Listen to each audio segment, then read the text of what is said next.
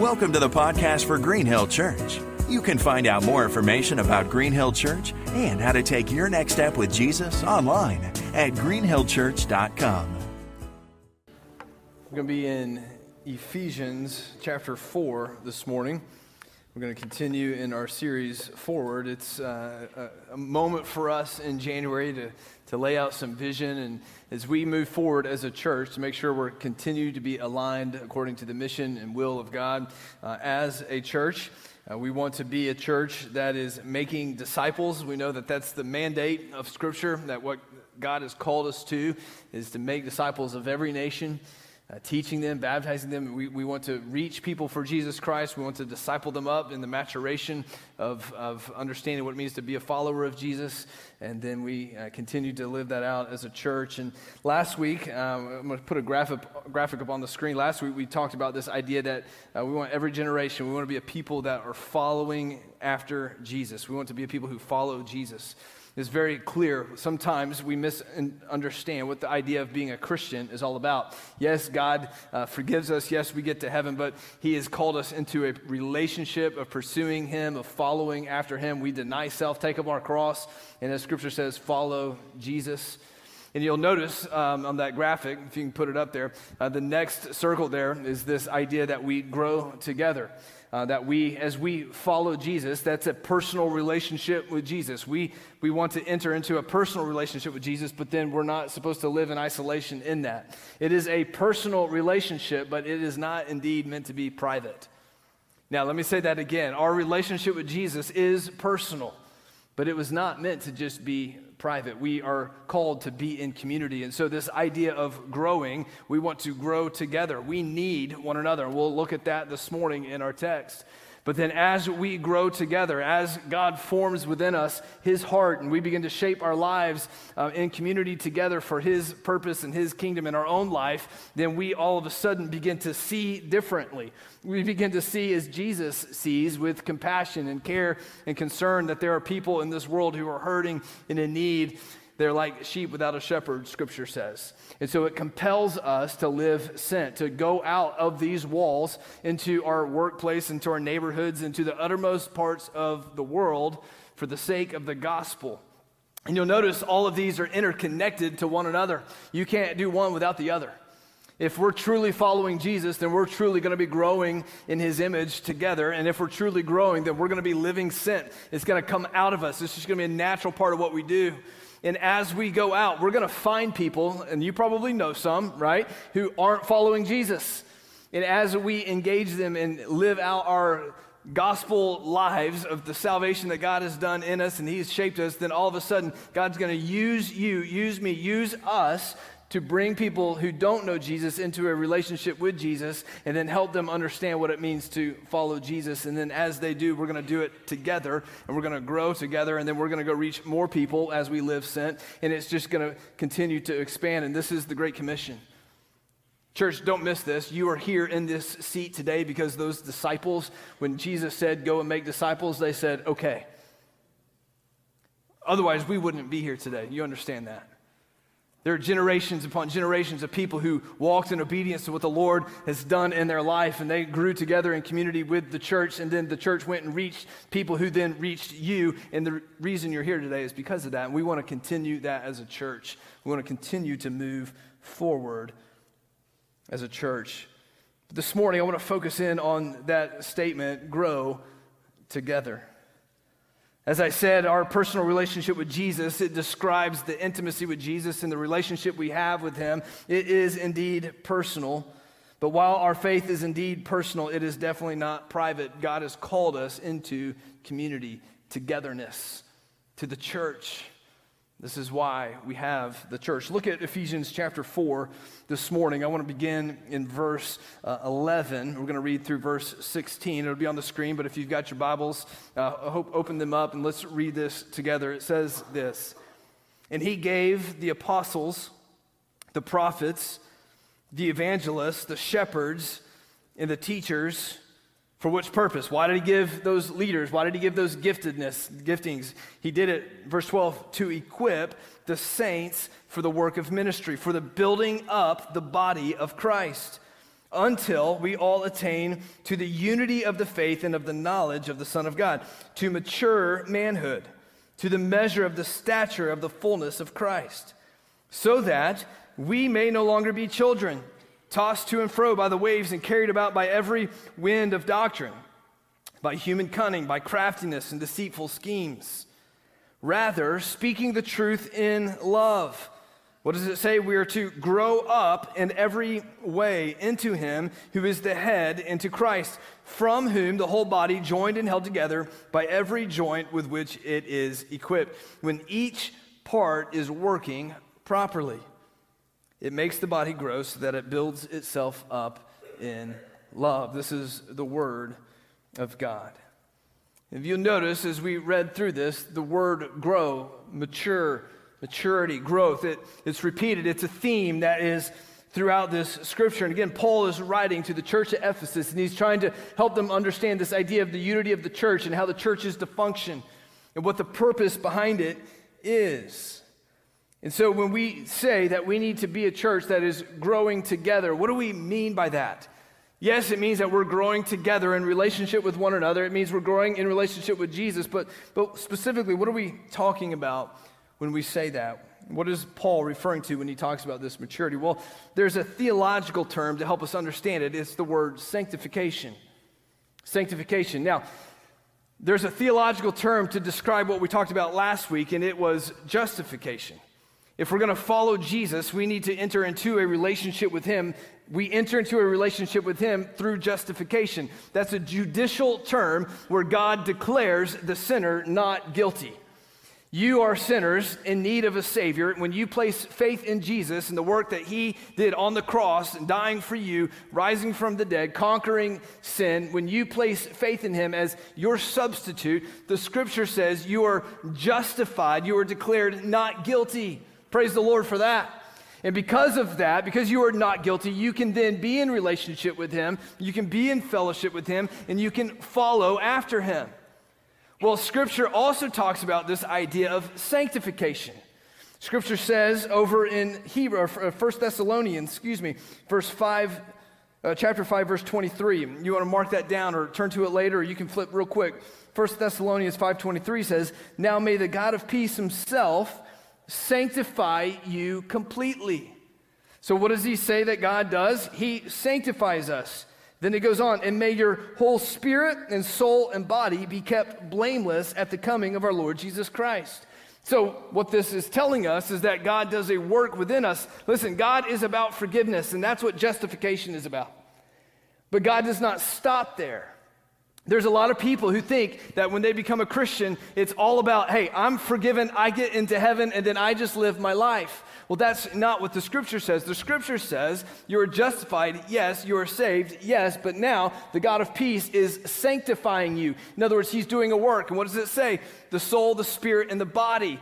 That you would be complete, that you would be mature, that you would be transformed. And so there's this inner transformation that happens at the very depth of the core of who we are that then moves to the uttermost parts of our life. So, in other words, we become holy, we become like Jesus, sanctified in all aspects of our life. This is the work of God in the believer. This is what the scripture is talking about when it says that we grow in our faith, that we're sanctified, that we're transformed, that we're different. And so, as we think about this and we read in Ephesians chapter 4, there's this connectedness between our sanctification, our growth, and the church. And so, what I want to draw our attention to this morning is first this that God designed the church to become the greenhouse for spiritual growth. God designed the church, the local church, to be the greenhouse for spiritual growth. Now, I don't grow things, okay? I plant things and they die, all right? That's just that's just the way God wired me. I don't know. Something about the curse of my skills when it comes to growing things. But from what I understand, a greenhouse is designed to help things grow better. It puts it in an environment to where it can grow most effectively, efficiently, all the different things. And so God has created the church. He's designed the church to be the place for us to grow spiritually. Can you grow spiritually outside of the church? Well, yes, God has given us the Holy Spirit, He's given us His Word, and there's realities in which we can do that. But I believe, and the scripture will show us here, that God has given the church specifically for our maturation, for our growth. What does that look like? What, how do we know that? Well, verse 11, what does it say? It says, He, God, Jesus, gave the apostles, the prophets, the evangelists, the shepherds, and the teachers. So, in other words, God has given specific giftedness, specific roles of people to function within the church for a specific purpose. What does it say? Verse 12, to do something, to equip the saints, all right, for what? For the work of ministry, right? So, according to the scripture here, whose role is it to do ministry? What does it say? It's the saints, it's the believers, it's the church, it's everyone. It's the whole. We are all in this together to do the work of ministry. For what purpose? What does he say? For the work of ministry, for building up the body of Christ, for the maturation, for the growing, for the sanctification of the church. This is how God's designed it to function. This is how he's designed it to work. He's given leadership specifically to equip people to specifically do the work of ministry. Where is it all supposed to happen? In the church. Church, we need the church. We need one another. This is what God's called us to be about. He says we are to do ministry to one another. What does that mean? What is this idea of ministry? What's this Christian service? In the context of this, it's caring for one another, teaching one another, coming alongside one another, maturing them, growing them in their faith. Now, let's just be honest. Can, can we just take a moment here? In, in, in our culture, over time, there's become this division between the clergy and the laity. The clergy are the paid professionals the ones who get up here on stage, the ones that you pay to come and lead the church, to do ministry. Well, church, can I just teach you? Can I, can I guide us? Can I equip us to understand that the scripture says that the role of the clergy, if you will, is not necessarily to do all the ministry, but rather is to come along the saints and equip the saints so that they are equipped and prepared to do what the scripture says is what? The work of the ministry. Listen, church, if, if, if the kingdom of God and the Great Commission rests solely on the paid professionals, it's not going to happen. God's a little bit smarter than that in his design. You see, don't miss this. Every single believer, according to Scripture, has the Holy Spirit come and dwell them and empower them. Every believer, the Scripture says, has been gifted with spiritual gifts for the sake of the kingdom of God, for the work of ministry. Every single Christian has been called to follow God and to go and to, to make disciples of all nations. Every single believer is called to be a part of this. But yet, we've shifted and we've said, no, this is not my job. I'm, I, I come to church for the paid professionals, the clergy, to, to teach me and to shepherd me, and that I can go about living my life how I desire. But according to Scripture, the church ministers to one another. Listen, we need one another. God has designed the church to be the place, the, the environment for growth to happen. It's the, the, the formula for which He's done it through empowering, through equipping, and then through us all collectively doing the work of ministry. That means every single one of us, no matter which age we are, if we have Jesus Christ in our life, God has called us to minister. That means from the youngest child that is a believer in Christ to the teenager to the young adult to the to the oldest one, we all have a, a role to play in ministering and caring in the spiritual building up of one another. But I think God has also given us the church, He's created the church because this reality is true. Sin grows in darkness, sin grows in isolation. Have you ever noticed that? in your life, when you find yourself distant from Christian community, when you find yourself in isolation from Christian community, that's when sin begins to flourish in our lives. Listen to this from Dietrich Bonhoeffer. It says this Sin demands to have a man by himself, it withdraws him from the community. The more isolated a person is, the more destructive will be the power of sin over him. And the more deeply he becomes involved in it, the more disastrous is his isolation. In other words, when we find ourselves drifting from biblical Christian community, the church, we find ourselves, as we become disconnected, more prone to the temptation that comes along our way. And as we fall prey to that temptation and we find ourselves living in some sin, what does it do within us? It causes us not to go back into community, but to withdraw further from community in isolation. And as we do that, we find ourselves falling more and more prey to the temptation of sin. And we find ourselves on this desperate cycle of isolation and darkness and sin. And what the scripture's calling us to is togetherness, to community, to one another, to sharpening one another, to growing together in maturation and holding one another accountable along the way. Over in John, uh, 1 John chapter 1, John writes and he says this he says that we ought to be a people who walk in the light as he is in the light. And he goes on to say, if we walk in the light as Jesus is in the light, then it says that we have fellowship with one another. And I think that's a fellowship that's between us and God and one another. And as we do that, the blood of Christ um, forget, or cleanses us from, from our sin, is what the scripture says there. And so, what this idea is, is that as we walk in community, not just friends, but in biblical community where we are in the light of God's word and his truth along with other brothers and sisters in Christ, it allows the light to shine in us so that we don't walk in darkness. This is why we need community. And the, the words there from First John is, is, comes from two Latin words, sine and cera, which means without wax. And essentially, what that is referring to is this Back in the Roman time period, the sculptors, right, would make sculptures, and there would be some who weren't very good at what they did in their craft. And there would be mistakes, and there would be uh, divots in it. It wasn't smooth, it wasn't how it was supposed to be. And so they would take wax to fill in the errors, fill in the mistakes, fill in the, the, the flaws in the sculpture. It would have wax. And so the best of the best sculptors would label theirs and make sure it was very clear that it was known that their sculpture was sine cera without wax. Church, let me, let me point, point this home for us. We are a people full of flaws. And in our flawness, if that's a word, we like to take wax and cover it up particularly when we come to church. We want to look good. We want to look like we've got it together. We want to look mature. And if we're so far gone that we can't even cover it with wax, what do we do? We begin to drift away we begin to say, I'm not welcome. I don't feel like I fit in there because I'm not perfect. I'm not. You see it?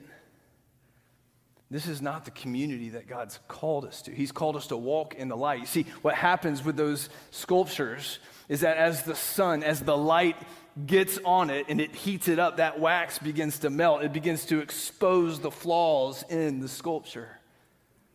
This is what the light does for us. This is what the Word of God does for us. It begins to expose all the things that we've waxed over to present ourselves in such a way. And praise be to God that it does that because this is the beauty of what community is supposed to be in the church. We ought to be able to come to church without the wax. Let's just be honest. We are all flawed people, are we not? We need one another. We need to be able to walk in and say, look, you know what? The, the, the, Word of God is removing the wax. Here's who I really am. Here are my struggles. Here are my flaws. Here's the hurts. Here's the pains. Here's all the things that I'm walking through. I'm not perfect. And guess what? Neither are you. We're in this together. We need one another. And we, according to the scripture, have been equipped so that we can come alongside and then now we can what? We can minister to one another as we walk in the light together flaws exposed, and allow the healing power of Jesus Christ and His grace and His forgiveness to heal the wounds and the brokenness and the shame and the guilt that we're all carrying together. But yet we feel in this culture, in this world, that we can't expose that. So we cover it up with wax. And Jesus is saying, No, that's not the community that I've called us to. That's not the Bible. That's not what we need to be. If we're going to be a people that grow together, then we're going to remove the wax. We're going to come in and we're going to say, Look, I don't have it figured out. I don't have it together. I'm hurting in this. I'm walking through this. I'm struggling with this. Will you pray for me in this? And we say, Yes, we're in this together. And we grow together in the holiness of what God's called us to. See, Jesus himself said, those who are well have no need for a physician, but those who are sick. I came not to call the righteous, but the sinners. This church must be a place for sinners. And if it's not, then none of us are welcome here. None of us. We grow together. See, we need the church to come alongside one another, to care for one another. Listen to Hebrews chapter 10, verse 24. Such an encouraging verse. And let us consider how to stir one another up to love and good works. Don't you love that word stir up? Usually, when you hear the word stir up, we're stirring up trouble, aren't we? Like, have we not as a church? And I'm talking about church just in general. Are we known more for the trouble that we stir up, or are we known for stirring up love and good works and good deeds to one another? This is what God's called us to. It's what He's called us to be about. So then he goes on, the writer in Hebrews says, So what do we do? Not neglect to meet together we become committed to one another, to gathering together, as is the habit of some, but encouraging one another, and all the more as you see the day drawing near. In others, we are desperately in need of Jesus as we continue on in this life. And there's some who are neglecting to get together, and it's going to hurt them and it's going to cost them, but let's not be that. Let's come together, recognizing our desperate need for Jesus and one another. And so, what does he say back in Ephesians chapter 4? So we equip the saints for the work and ministry for the building up of the body until what? We all attain to the unity of the faith and the knowledge of the Son of God, and we mature into manhood and womanhood to the measure of the stature of the fullness of Christ. What are we aiming at? We're aiming at maturity and the fullness of Christ. Listen, church. Have you arrived at the full measure of Jesus Christ? I know I haven't. And that brings me to my second point. Number two is this God designed the believer to grow up in spiritual maturity. Have you ever been told to just grow up? No one wants to be told to grow up, do they? Because that implies that you haven't grown up yet. But, church, can we just be honest with ourselves this morning? We're all a work in progress, needing to grow up. Notice verse 14 in Ephesians chapter 4. Why? Why are we aiming at the fullness of Christ? So that we may no longer what? Be children. So that we no longer remain children. In other words, God did not design the Christian life to remain stagnant, that you need to be moving forward, that you need to be growing, maturing in your Christ likeness. Listen, in the real world, in the physical social world, if you will, we understand that if there's an adult human being acting like a baby, that there's an issue. If you saw a grown man drinking out of a baby bottle, you would say, There's a concern here. It's the same reality in our spiritual journey. We need to be growing up into maturity in our faith. Over in 1 John chapter 2, John refers to different people. He says that there are children, and he, he writes this in chapter 2. He says, I'm writing to you, little children, because your sins are forgiven. Verse 13, I'm writing to you, fathers because you know him who is from the beginning. I'm writing to you, young men, because you have overcome the evil one. And then he says again, I write to you, children, because you know the Father. And so he references children, fathers, young men, and then children again. Now, I think the reality is that some of what Paul, or excuse me, John is writing to is that there's different ages of people in the church, and that's good. We want every generation, that's what we focus on. However, there's also a spiritual understanding of what he's talking about. He mentions children twice in there, and the Greek word he uses in both instances are two different words.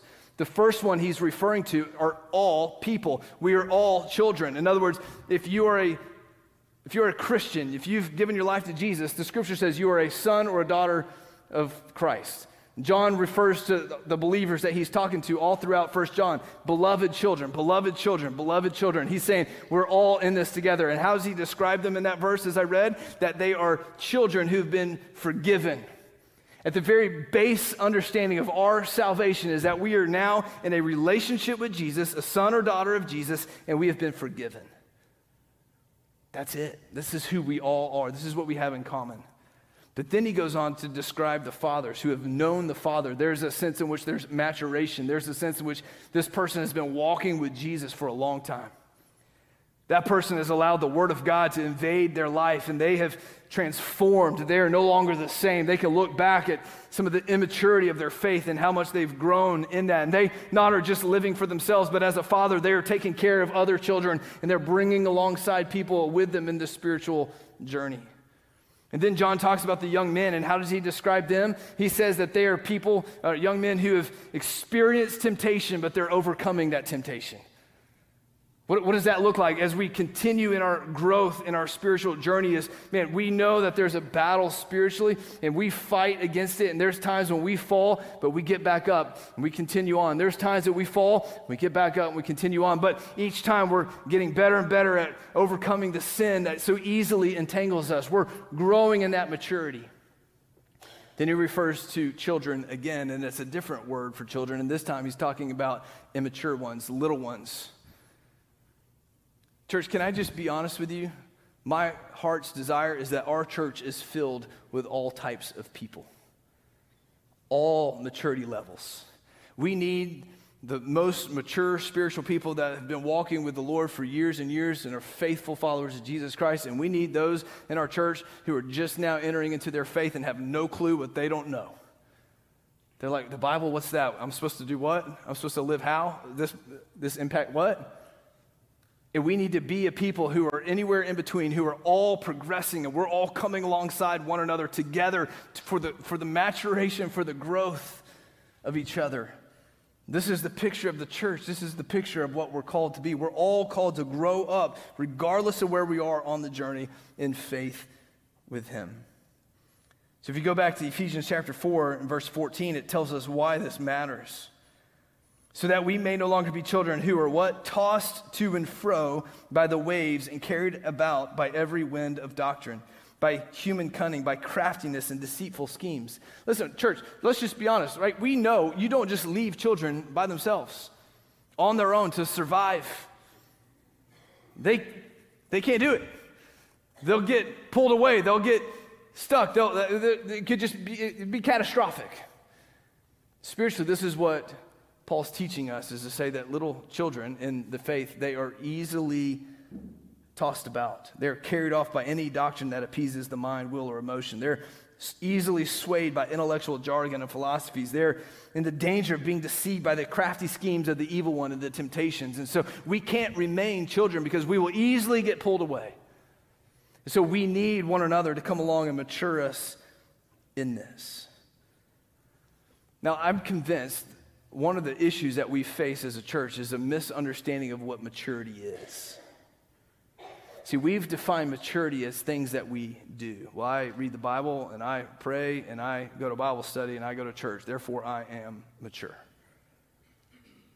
I don't think that's what Scripture says. I think those are things that we do that lead us down a path of maturity. What is maturity? What does it look like?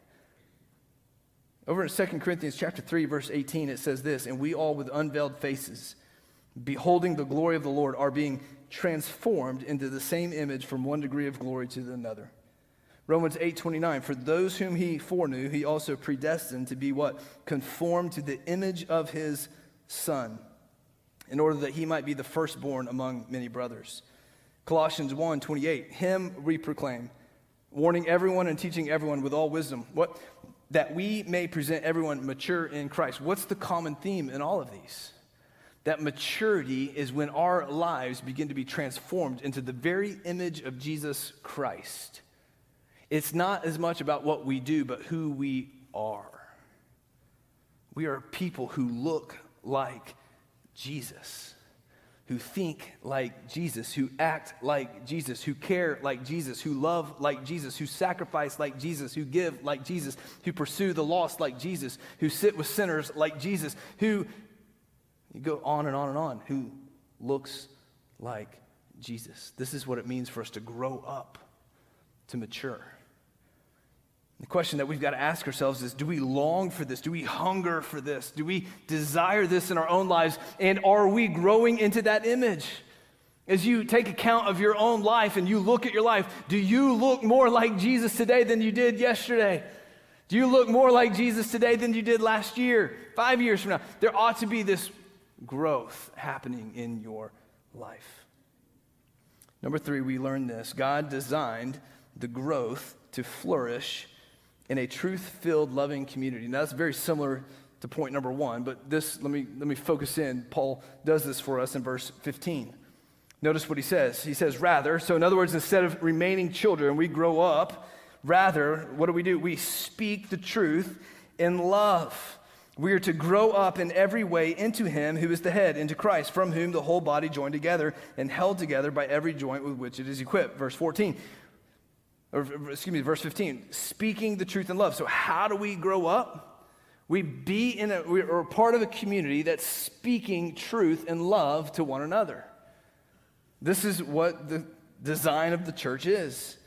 How do we grow up? We speak the truth in love. Now, this is not happening in a vacuum where Paul's teaching this. The context of how this happens is in the local church. Where is it that you speak truth love to one another?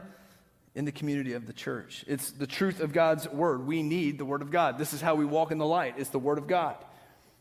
We need to build one another up, one another up with the word and the truth of God. And we do it out of a love and a care and concern for one another. In verse 16, notice the connectedness that is a part of this. The whole body joined together, held together by every joint with which it is equipped. There's a connectedness. Why does that matter? Because can we just be honest? You're not going to speak truth and love to people you're not connected with. You're just not. And by the way, you're not going to receive truth and love from people you're not connected with. This is why we have to grow together, because as we grow together, we will have a concern and a care, and we will know the needs of one another to be able to come alongside and speak these words of truth to one another. This is why church membership matters. This is why belonging matters. This is why our life groups and the design of our life groups matter. This is the place in which we connect. Listen, the, the method and the mode of us being able to equip the saints for the work of ministry happens through the mechanism of life groups. It's one thing for us to come in this room and we can gather and we can wear name tags, but you can isolate in this room. Can I just be honest with you? It's very easy to walk in this room, listen to a sermon, sing some songs, sing some songs, and then walk right out. No one can know your life. No one can know the struggles. No one can know the hurt. No one can know the joys. No one can know the sorrow. No one can know all those things. You can continue to live your life. But when you walk into a smaller group, and you begin to have conversation and discussion, that's when community forms. That's when relationships form. That's when you start speaking truth to one another in love. That's when, when there's things that happen in your life or your family's life, that's when the body of Christ comes along and starts to minister alongside you. Listen, church, I, I've been on staff since I was 21. For 20 something, 21 years, 20 years now, I've been on a church staff. Previous to that, my dad was a pastor. So we were part of a church. Just be, I, I've never been able to just go pick a church.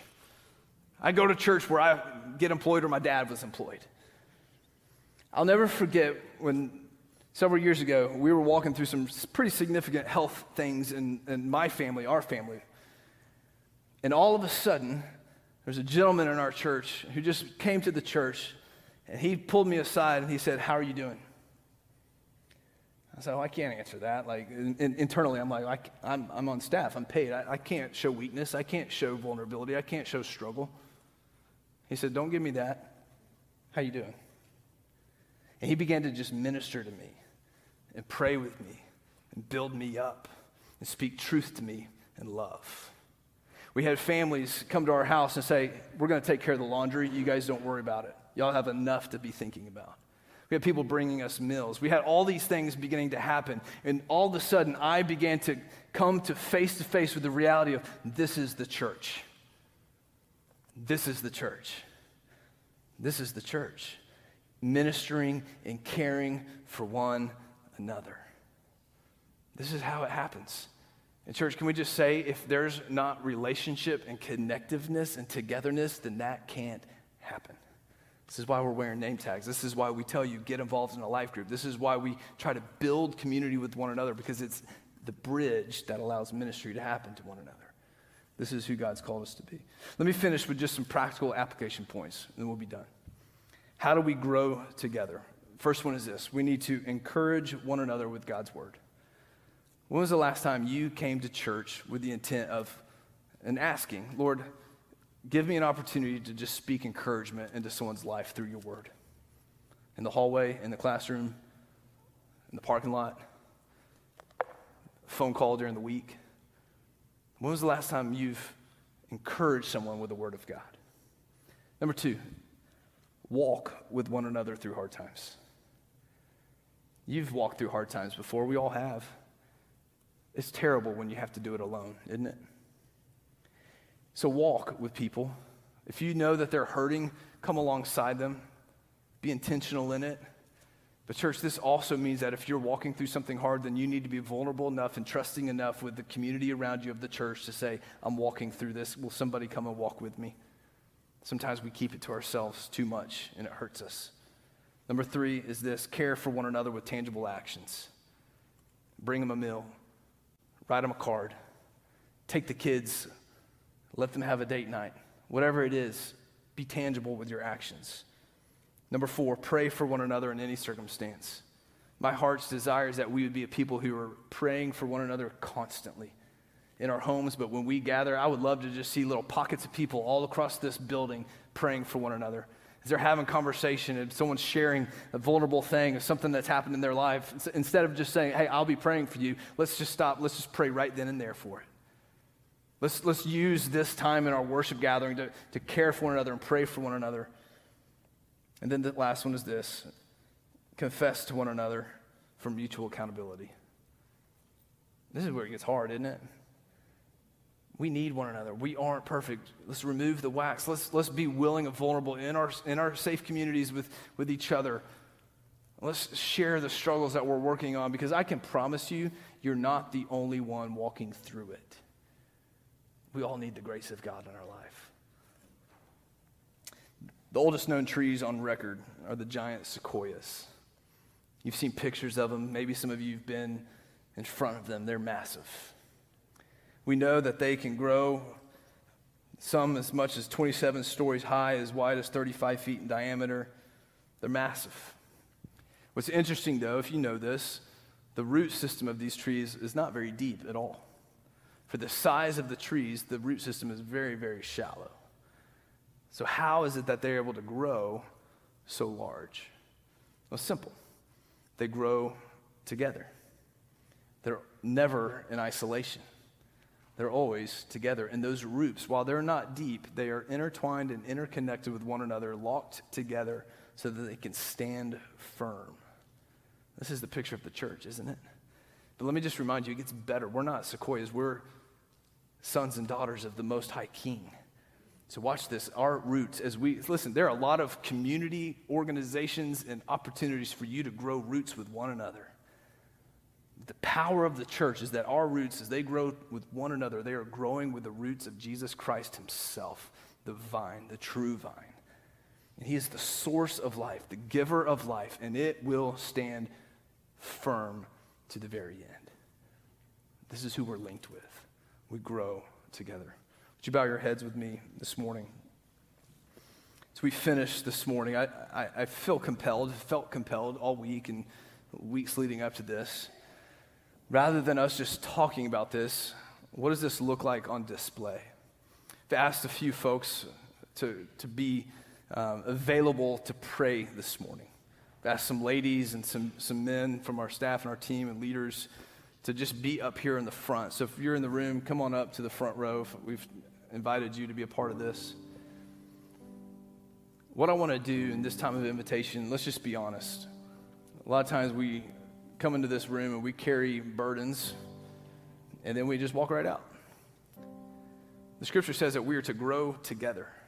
And part of growing together is that we lean on one another, particularly for prayer. So if I invited these ladies, these men to just be down front this morning, I don't know what you're carrying. It could be anything from health issues to job issues to family issues to sin issues to you name it. We're all walking through it. I invite you this morning, come invite someone to pray with you. Don't do it alone. There's something powerful about being united together in this. These folks, we're going to be down front. You respond as the Spirit leads. Maybe, I challenge the earlier group this. Maybe you know someone's carrying a burden. they're walking through something. Maybe the Holy Spirit's speaking in your life to just get up during this time of response and just go grab them and say, I, I want you to know I'm with you. I'm going to pray with you. We're in this together. You can pray right there at that seat. You can come down front to the altar, whatever you need to do. But you respond as the Lord leads. Father, I pray that you would move as only you can. God, that you would accomplish all that you want to accomplish as we grow together in our Christ likeness. Form within us maturity that can only be described as these people truly love and follow Jesus. Let's stand together. Let's respond as the Spirit leads. Thanks for listening to the podcast for Green Hill Church. For more information about Green Hill Church, go to greenhillchurch.com. Thanks for listening.